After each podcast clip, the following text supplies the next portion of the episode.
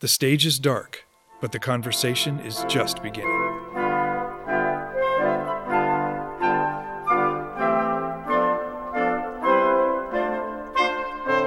Welcome back to Utah Symphony, Utah Opera's Ghostlight Podcast, a behind-the-curtain look at the world of classical music and the artists who make it.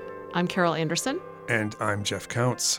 On this episode of the Ghostlight Podcast, we'll be talking about Beethoven's Ninth Symphony, doing one of our famous deep dives, Carol. Although this is water with a lot of fish already in it. People know about this piece, but I do think there's a ton to talk about with it. It's probably going to be hard to keep this to a drive length, isn't it? Yeah, I think that, just trying to find the sources and narrow them down to the most pithy facts was a real challenge. So a few stats, Carol, before we dig into this.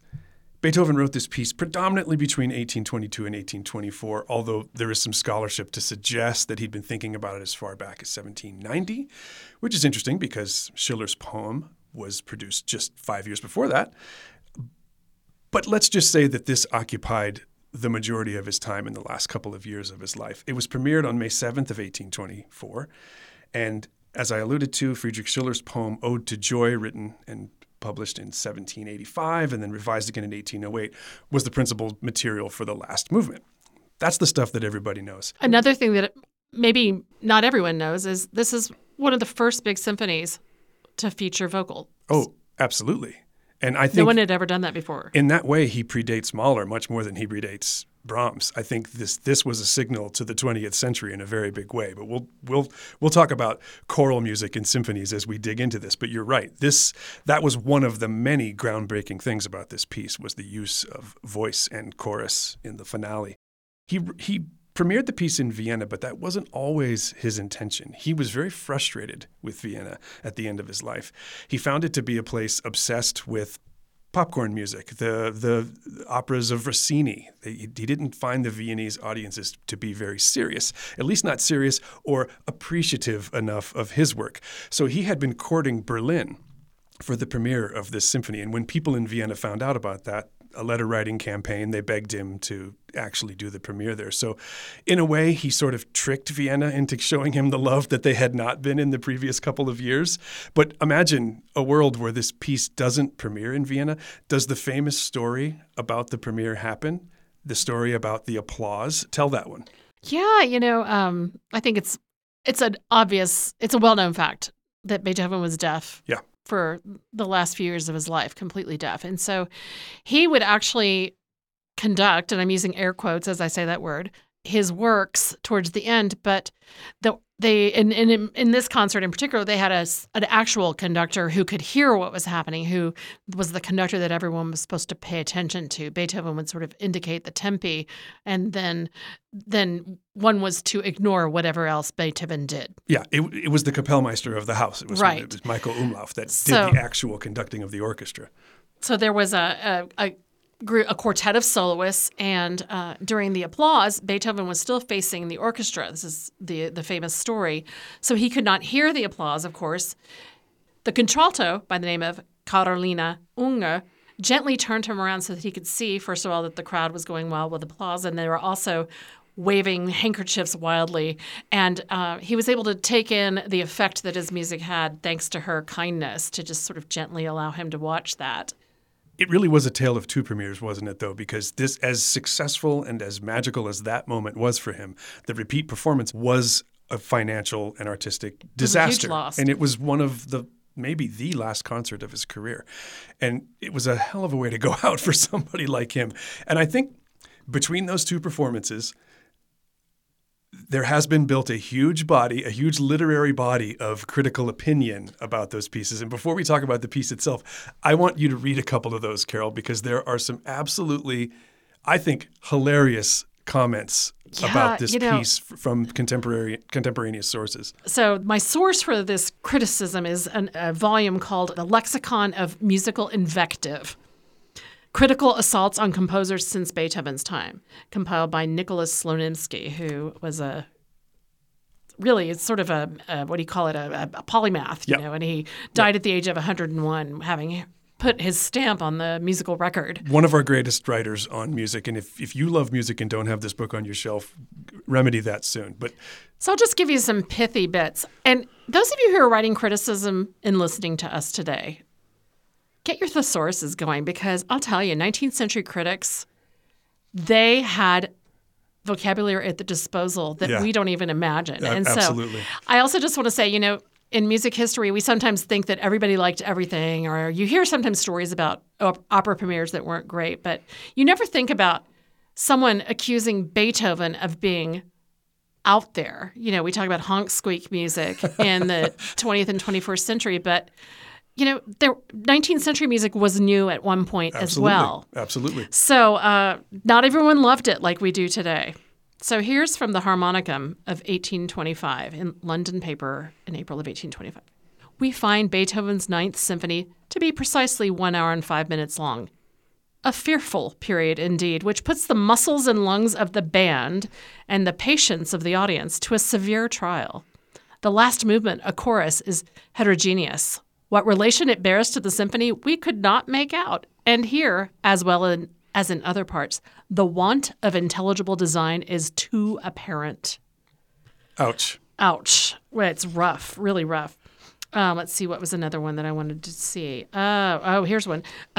Beethoven, this extraordinary genius, was completely deaf for nearly the last 10 years of his life, during which his compositions have partaken of the most incomprehensible wildness. His imagination seems to have fed upon the ruins of his sensitive organs. And then we'll end with this one, and I'll kind of shorten it because it's quite long. This is from the Daily Atlas, Boston, February of 1858. February of 1853. Someone needs glasses. If the best critics and orchestras have failed to find the meaning of Beethoven's Ninth Symphony, we may well be pardoned if we confess our inability to find any. Goes on to talk about the individual movements, and it says, we can sincerely say that rather than study this last work for beauties which do not exist, we had far rather hear the others where beauties are plain. I mean, obviously we're reading stuff from a range of time that's much longer than just the 2 weeks between the two premieres, but it baffles me that far into the 19th century, people still had negative opinions of that. Oh, I know. Of that variety about this music. I mean, what about this one, Carol, that Verdi apparently said way later in 1878?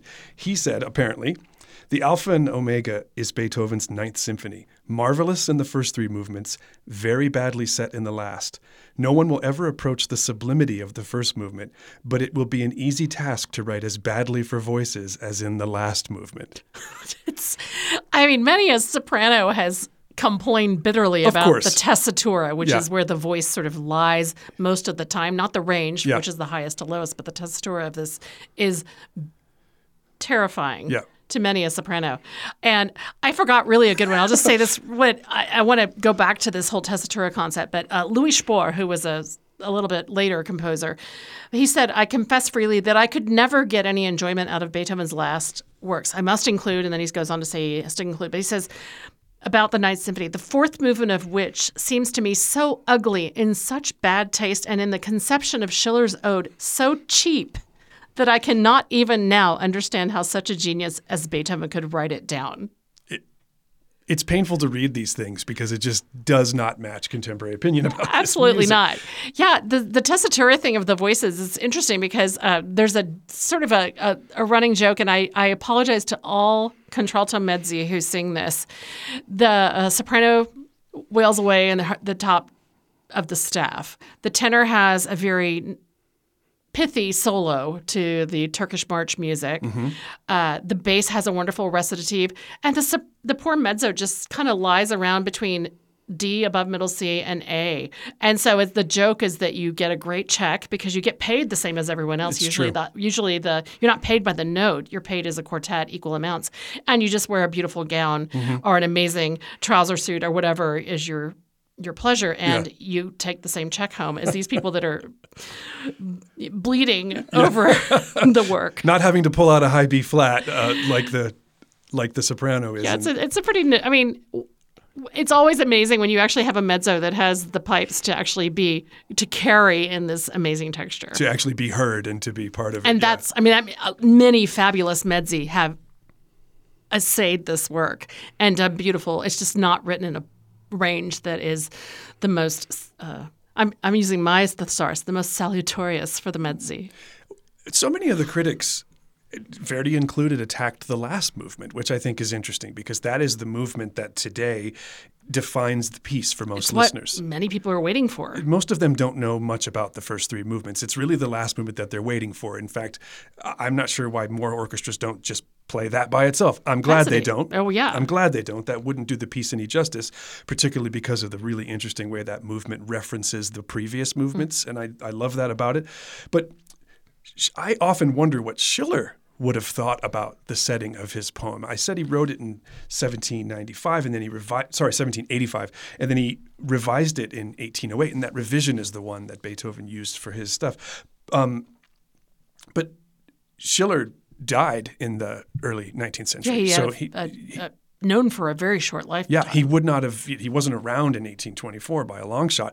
And he was quoted once saying, because he looked back upon this poem, not with great fondness. And he actually said once that it was not of value for the world or for the art of poetry. Right. That was what he said to a friend. He wrote, after you wrote this poem, he said, it might be, essentially you said, maybe we too are going to like it, but no one else is going to care. Exactly. And that's amazing because I think you can all, those of you who are listening who know anything or have ever heard the piece, know that it's become an anthem for universal humanity. Right. So it obviously means something to everyone on the planet who's heard it. It's very joyous. It's very celebratory with its joy, thou shining sparks of God, and it's be embraced all ye millions. It's got that kind of really heavy-hearted, not open-hearted. Yeah, and high-minded. Absolutely, absolutely. What do you think about the way Beethoven said it in this piece? Because obviously that theme that he ended up with where it's first stated after the Turkish March, when we first get the theme of the fourth movement, it is something he really struggled over. His notebooks show that he had some 200 iterations of that before he settled on the one that we know today. So obviously he wanted to get it right. Do you think he did? I think its universal appeal is in that it's singable. Absolutely. It lies in a range. Those of you who are churchgoers will know that it's entered the hymnody. Yep. And it's in your hymnal because it's a range that average people can do. It's in the Suzuki Book 1, I think, for violinists. It's a tune that lies in a good key for baby violinists. It may not be Book 1, but it's one of the early Suzuki violin books. So it's a tune that is so simple, and I think that's what makes it amazing. One more quote from a critic. This particular newspaper in Rhode Island mentioned that it opened with 8 bars of a commonplace theme, very much like Yankee Doodle. The Ode to Joy theme, yeah. Yes, the Ode to Joy theme. And I think that sounds like a criticism, but in a way, I think it's the beauty of the tune that everyone can access it, everyone can produce it from their own vocal cords without difficulty. We can't sing the bass recitative. We can't sing the tenor solo. But that one tune that we first hear in the woodwinds in the fourth movement, and then we hear eventually breaking out into all the forces at once. It's a tune that we all know and love, and it means something to, I think, everyone who hears it. Well, it certainly something positive. It meant something to Brahms because he doesn't mimic it, but he certainly builds on it in his first symphony, which we've talked about being the 10th symphony of Beethoven on many different occasions. But I wonder what you think as an opera person. And I don't mean to pigeonhole you because you certainly know a lot about symphony music too, but as an opera professional, do you think the vocal writing is good? I think the choral writing is excellent. I love the recit for the bass. I think it's really quite operatic, actually, maybe more of an oratorio, but I do think the writing is idiomatic, with maybe the exception of the mezzo, who seems to get short shrift. But what do you think of the vocal writing? I think it's exciting because it taxes the voices.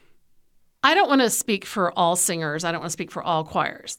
I'll just give some opinions based on my experiences in rehearsals with choirs or coachings with singers. I think that most sopranos will agree that the tessitura, the main range of the piece, the main where it lies, is challenging. I think the chorus would deeply agree. One of my bass friends is in the chorus that's preparing for our November 3rd and 4th performances, and he is a true bass and really regrets that Beethoven chose to use many a F sharp above middle C for the basses to sing. Yeah. But in a way, I think the discomfort, you don't want someone to sound strained who is singing this. We don't want to be pained by the sounds coming out of their throats, either the soloist or the chorus. But when you get the whole expression of the extreme vocal writing plus the thrilling orchestration, I think what you're saying is the fact that they are a little bit in extremis as artists makes it exciting for the listener. Yes, I think so. It's just, you know, if this piece were comfortable for everybody, I don't think it would have the same thrill. Yeah. I wonder if maybe in those premieres the singing wasn't awesome based on what you just described as the difficulty of it, yeah, which might have led to some of those critical opinions. It's actually hard to know. I mean, obviously, none of us were there. And, you know, when I get my time machine, I'll travel back and see. I think anyone listening can tell that the fourth movement is the thing that is the piece, and but there's for many people. 40 minutes of music before that. There's 40 minutes of music before it. And the fourth movement is a world in and of itself. I mentioned before how it references the previous movements. Obviously, the inclusion of the chorus and the soloist was unique. It is a baffling, progressive piece of art, the fourth movement. But let's talk about the other movements, the way the journey to that incredible finale, the first movement. Sure, you know this, and let's take a sidebar first. This is late Beethoven. Right. We musicologists like to divide his works into three periods. Yeah. The late period is characterized by more extreme harmony for classical tonalities, edgy, as we talked about, some edgier, if you will, orchestration. What else? Use of counterpoint that maybe wasn't so much of a part of Beethoven's earlier works. And also kind of tweaking the traditional forms of symphony. So if I want to just, before we get into this, I just want to sort of review or, you know, share for the first time, if it's not something you're familiar with, kind of what standard classical symphony was. Typically four movements. Yep. The first movement was an allegro, in what we call sonata form, which is a glorified, complicated ABA. Right. A being a set of musical material, B being contrasting musical material, and then a return to some version of the original material. We could do a whole podcast on sonata allegro form. We could. We shall not. Yeah. Then the second movement was the second movement was a slow movement. Right. Andante, adagio, largo, one of those kind of more, you know, deeply felt movements. Then we would have a scherzo, which always was a form of a scherzo and then a trio, which is contrasting material, and then a return to the scherzo, kind of in a fast, often a triple meter. And then the fourth movement was some kind of return to an allegro. Not right. The same material that we've heard necessarily, but those were what we had. We had fast, sonata form, slow, scherzo. And, well, Beethoven, one of the first things he does, he's flipped the scherzo and the adagio, which was huge for symphony goers to take in. Right. But back to the first movement then. So there's your quick little – that's not the deep dive. That's the shallow paddle through symphony form.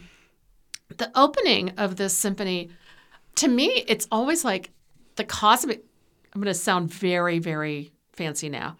It's like the cosmic material of the universe – gathering in this tonally ambiguous opening that then explodes into the Big Bang. Oh, there's definitely a dawn of time element to the way this symphony begins. Absolutely. It starts with this high open and open fifths don't necessarily have a tonal character on and of themselves. So this is like D, A. It's the middle note that determines tonality, major or minor. Beethoven doesn't give us any of that for quite some time, and then for several measures. And then after this slow introduction, we finally discover we're in D minor. Right. It's open. It's elemental. It's music of the spheres, as you said. Yeah. It's I said it was like dystopia moving to utopia. Yeah. That was kind of one of the thoughts. It's very much a piece of contrast. So the opening is the dark part of the contrast, and then as we get to our favorite fourth movement, the one we keep referencing, it gets to the happy ending, if you will. He also takes harmonic and structural risks with the first movement that are interesting. And we don't need to list them, but that was part of what made the late period in terms of scholarly research. But it was also Beethoven testing things, trying things. experimenting. He was a very experimental composer at the last part of his career. He also blurred the lines, the sectional lines. In early classical symphonies, the specific sections of this first movement in sonata form, and there's all kinds of fancy names for them, were very clear.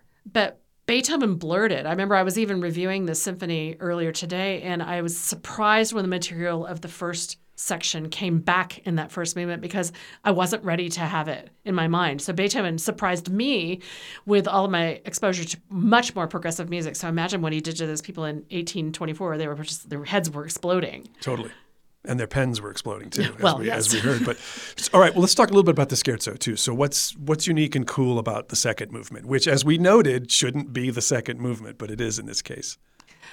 Well, I really was struck by the folk nature of the contrasting section. I mean, the opening, the thing that really stuck out me, again, in my review, the thing that stuck out to me in the opening part of the scherzo was the timpani workout. Yeah. It's just, dun, dun, dun, dun, dun, dun, dun, dun. I mean, just, I imagine our principal timpani just, that's his workout for the week. He doesn't need to do anything else. It's incredibly athletic, this scherzo, for everyone in the orchestra, no doubt. But then the contrasting tune really sounds like folk music, and I was reading something that kind of characterized it as heading us towards the common man, so that when we got to that universal theme in the fourth movement, we had made it a sort of natural progression from this confused cosmos that arranges, has, and then the scherzo starts to help us get to something a little more organized humanity and society. Absolutely, and I think the scherzo is one of the most popular movements of the symphony. It gets used a lot in pop culture. Mm-hmm. We can reference that when we go through that later. But I think this movement is surprising in its position in the symphony. It's surprising in its energy because certainly compared to everything around it, it stands out as muscular and not necessarily intellectual. It's very earthy, this music, which I like a lot. I think that's where the peasant quality comes out. It's just very... It's not cerebral at all. Exactly. Which is interesting to me that when the third movement comes, when the slow movement comes, you really need it.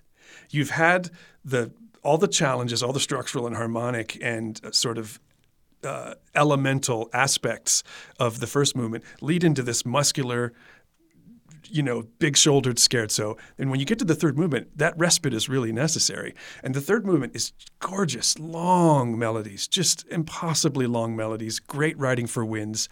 I will give people a signpost for this movement that is personal for me in that. Let's remember that Jeff, in a former life, was a French horn player. I think it was 3 former lives ago, but I was a horn player at one point, and the third movement of Beethoven 9 contains the only substantive fourth horn solo in the repertoire. Fourth horn in the horn section typically plays the lowest music, the lowest tessitura, as Carol would say. And there's a very long, very expressive, full range of the instrument solo for the fourth horn in the third movement. And it's a huge challenge. Every horn player in the world knows what I'm talking about. They're all starting to get flop sweats thinking about having to do it in an audition because it's a real challenge. Full range of the horn, super expressive, and you're playing with winds the whole time, so there's lots of opportunities for great color. Just as you're listening to this piece, think about the fourth horn player when you get to that movement and imagine what they're going through. Say a prayer for him. Say a prayer. Her. Exactly. And like I said, though, the position of it is interesting because where it typically comes as a sort of palate cleanser after the first movement, you have to go through quite a bit of music, quite a bit of very demanding music before you get there. And I think it's a great table setter for the last movement, this slow movement of Beethoven 9. Yeah, it's really quite sublime, as are many of his slow movements, really, to be honest. Yeah. So we're back to the cosmos, the exploding of cosmos thing, kind of when we get to the opening of the fourth movement, aren't Exactly. we? Yeah, we are. It super harkens back to movement 1. It does. And it also harkens back to the other movements. There's direct quotes in the opening of the fourth movement to the scherzo and to the third movement. And that's a technique that composers in later decades will use a lot. Right. Mahler certainly will do it. Dvorak did it a ton. He made an entire formal, construct out of doing that. And Beethoven, it's one of the many completely revolutionary things he does with this piece. And I said before that I think this music presages Mahler more than it does Brahms. Brahms took the logical next step with his symphonies, but he didn't stretch all that much, really. Mahler just took the ninth and created an entire cycle out of the possibilities there. Mahler used singers in the second, third, eighth symphonies. He used a singer in the fourth symphony as well. But if Beethoven had not written this piece, I don't think we would have even had Mahler. It would have been a very different career path for him, because I think that this music, Carol, was really the last bridge from the classical era to the Romantic. Absolutely. I think he burned it behind him, and there just wasn't anymore. It was all looking forward after this. It was that forward-looking. It was that revolutionary for its time. Yeah, I guess it never – you know, you put it so succinctly, and that's really, really quite a profound way of looking at it. I love – I'm gonna use that, the burn the bridge behind me. Steal it. I want to do a little side note and explain. Some of you might be thinking, we keep saying it's the first time to use vocals with orchestra, and that's maybe what you heard. What we mean is the first time to put a vocal line or a vocal element in an actual thing called a symphony. Right. We know that there was Missa Solemnis of Beethoven and many large choral works that had orchestra. But as far as calling it a symphony and adding voices, this was the first time. It was. I mean, Missa Solemnis, parts of that were premiered on the same concert as this premiere. So yeah, that was definitely in the mix, and people were writing oratorios and people were writing music for voice and orchestra. No question. But the first one to put it in this purely abstract form known as the symphony, it was Beethoven. And he did it here, and it was outrageous to everyone, as you saw by the comments. I think the outrageous nature of his ambition is what those critics are really commenting about, because it's certainly not the quality. Because about that, they're just wrong. They are absolutely wrong. They're just flatly wrong. There's a couple of vocal moments, I think, before we don't want to beat the horse of the fourth movement to death, because many people are quite familiar with it. But I think it's really important to point out a few really, really striking moments. For instance, one of the opening moments of this is an instrumental recitative. Yeah. That then, when it comes back, is joined by the bass. Absolutely. And I think I always actually forget that we're going to get the instrumental iteration. When I hear the music, the da, da, da, da, da, da, da, da, da, I think the next thing I'm going to hear is the bass. And then I realize the cellos and basses. You hear the bass section. They get to have the bass section to have their moment. Yeah, it's really a two-part recit. It's an orchestra recit that then turns into a solo bass voice recit. Right. So in that way, the very beginning of the fourth movement is looking back at the first three movements, but also looking forward. It's sort of predicting material it's going to give singers in just a few minutes. I love how out of time that music is at the beginning. It takes that concept, that elemental music of the spheres that we talked about at the beginning of the first movement, and just expands it even further. The guy was on a different plane. I mean, genius/demented. Totally. Hey, I just thought of something. Do you think that maybe he did the vocal recitative as the first vocal entrance to try to ease the audience into the idea that we were going to have voices? Maybe. It's because we don't get the full chorus until we've heard all the soloists in various things. It comes quite late in the process of the piece, and even late in the process of the fourth movement. Right. It doesn't start right away with chorus. It's not like Mahler 8 that's like chorus from the from the first moment. You know, Mahler 2 is more like this. Right. It's very much at the end, and he does the same thing. He sort of warms you up to the idea of a voice with orchestra in the previous movements. You might be onto something. I don't know. It just was a thought I had. Yeah. Because we have the bass. And then we have more, you know, we have the first little wind tune of the main tune that we're all expecting. And then soloists get it, chorus gets it. Then the next big solo moment we have is the big Turkish march with the tenor. With the tenor, exactly.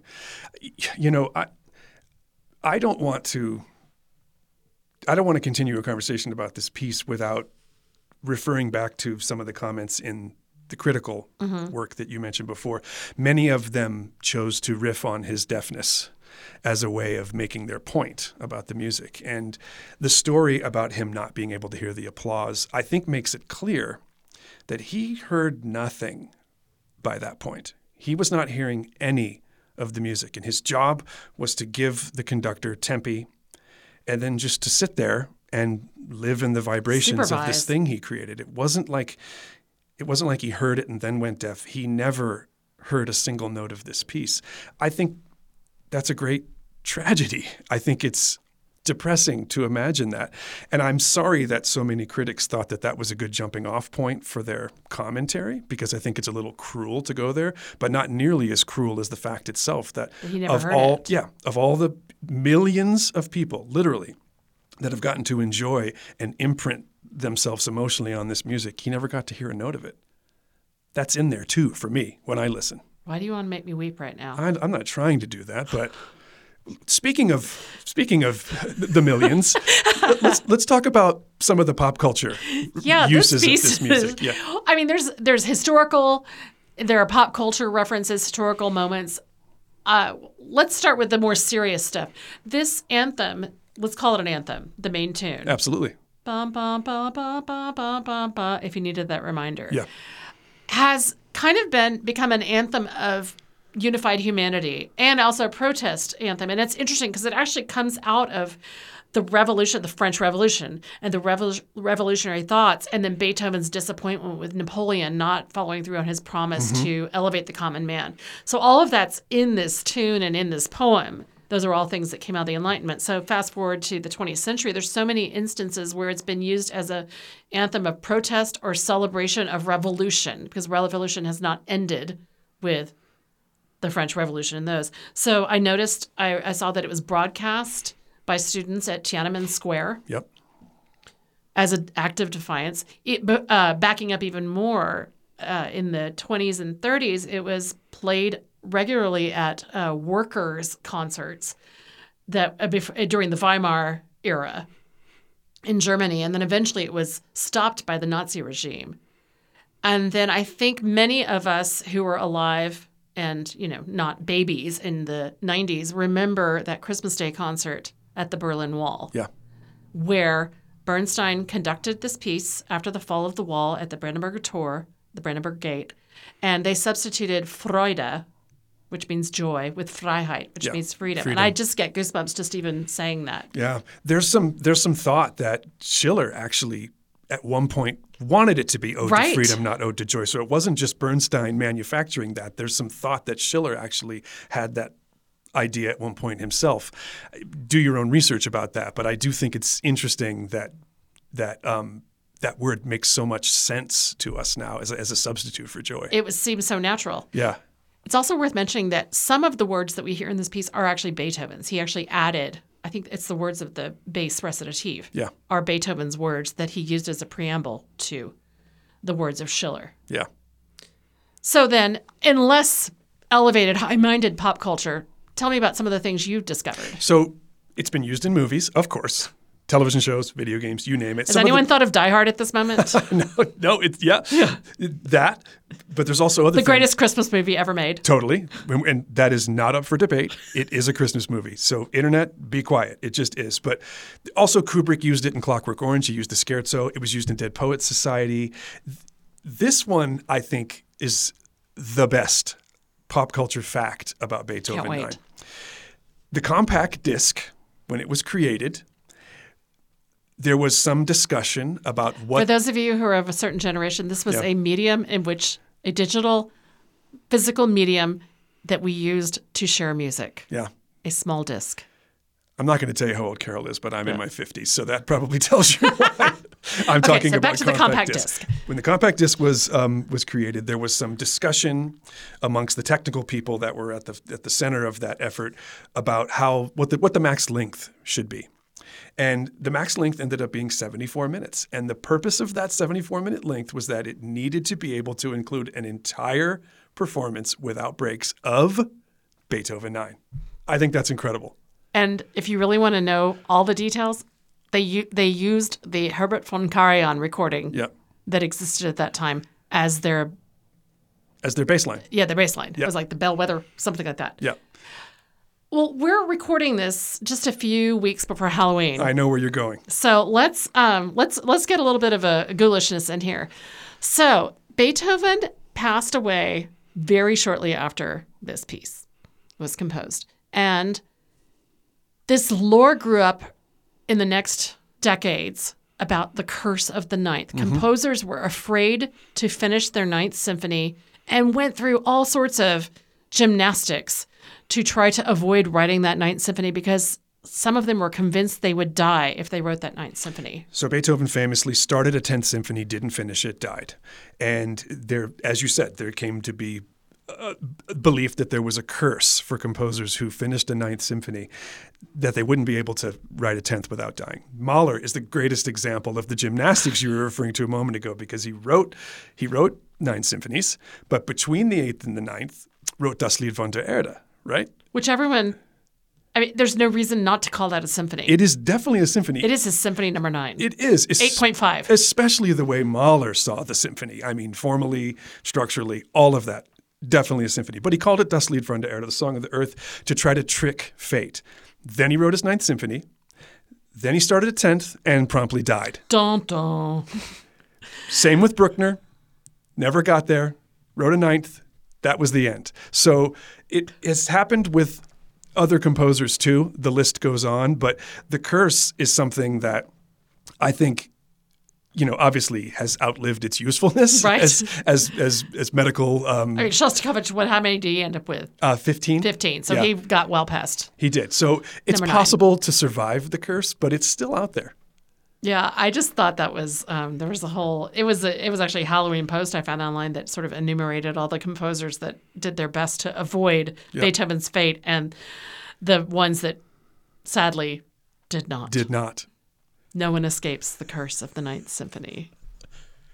All right, Carol. Before we say goodbye, I feel like we could do this for another hour. It's great discussion, and the reason it's great discussion is because it's great music, and you and I have talked a lot this season off mic about war horses, why we do them. Bohème is one. And we had a discussion about Bohème just a few episodes ago. Why do we continue to play pieces like this as frequently as we do? Most orchestras, if they can afford it, would do Beethoven 9 every year. It's like opera companies in Carmen. Exactly. Or Bohème. They would do it every year if they could. The rotation is probably around 3 years based on the expense of getting soloists and a chorus on stage, but they would do it every year if they could, and audiences would go. People in the company, in the orchestra, in the chorus might grow weary of that kind of frequency, but it seems like the public does not. What is it about these pieces, these war horses, I'm doing air quotes, that keeps them alive and so fresh for people? I think that a truly great piece outlasts any number of repetition. There's always something new to discover. I talk about in operas, you always have a different cast. You always have a different director, even if it's the same physical production. And it's, you know, we'll do it in November. It's the same Utah Symphony. There's some personnel that have changed since the last time we performed. And so those people are going to be able to put their own stamp on the big orchestral moments. We have a different conductor who's bringing a very passionate vision. So I think it's just understanding that a great piece only improves with additional, I don't know. It's cumulative, I think is what you're saying. Yeah, I mean, our love for it is cumulative. It's based on those repeated hearings. I've never gotten to a point where I'm thinking, there are some pieces that I don't really necessarily need to hear as often as they get done, but Beethoven 9, there's nothing like that visceral thrill when the big tune comes in with everybody singing it. You've had a hint of it, a little presence of it in the winds, and then the explosion of sound happens, and you could listen to it on a recording and it's amazing, but when you're in the concert hall, the actual physical feeling of those sound waves coming through your body is unlike anything, and those moments are unmatched. I think you just said the most important thing, and it's that pieces like this are at their best live. There's nothing like sitting in the hall while Beethoven 9 is happening around you. And I think the fact that it is such an incredibly physical listening experience bears repetition. I think that just that alone, if the music weren't great, just the spectacle and the immersive experience would be worth hearing multiple times. It just so happens that the music is also great. Right, and the poetry is universal. The poetry is universal. I hear new things in Beethoven. I mean, I've heard Beethoven 9 a lot in my career, a lot. And I hear new stuff every time. And it's not because I'm in the business. It's not because I speak this language fluently. It's just because it's that great. And you get a good person on the podium. You get a wonderful orchestra, wonderful soloist, as you said. You don't have to change many ingredients between hearings. Just a couple of them opens new doors and windows, I think, in the experience. Absolutely. So when I'm finished here, I'm going to go back and finish listening to the Klemperer recording, which was what I was reviewing this morning. But I want to encourage all of you to look for your local symphony schedules and see. I imagine for most of you listening that you'll have a performance of Beethoven 9 in the next couple of years because we're coming up to that 200th anniversary of that amazing premiere. So if you can get to a live performance, don't miss your chance. And if you're listening to us in Salt Lake, please be sure to go to utahsymphony.org to check out how to get tickets for that performance here. Thank you everyone, though, who's listening at home and on the go for being with us today. If you haven't yet, it really helps us when you subscribe, rate, and review the show wherever you get your podcasts. It helps us get new listeners. Be sure to visit usuo.org for information about this and all upcoming performances, and we hope to see you soon. Maybe at Beethoven 9 at a live performance. Until next time, I'm Jeff Counts. And I'm Carol Anderson. Thanks for listening.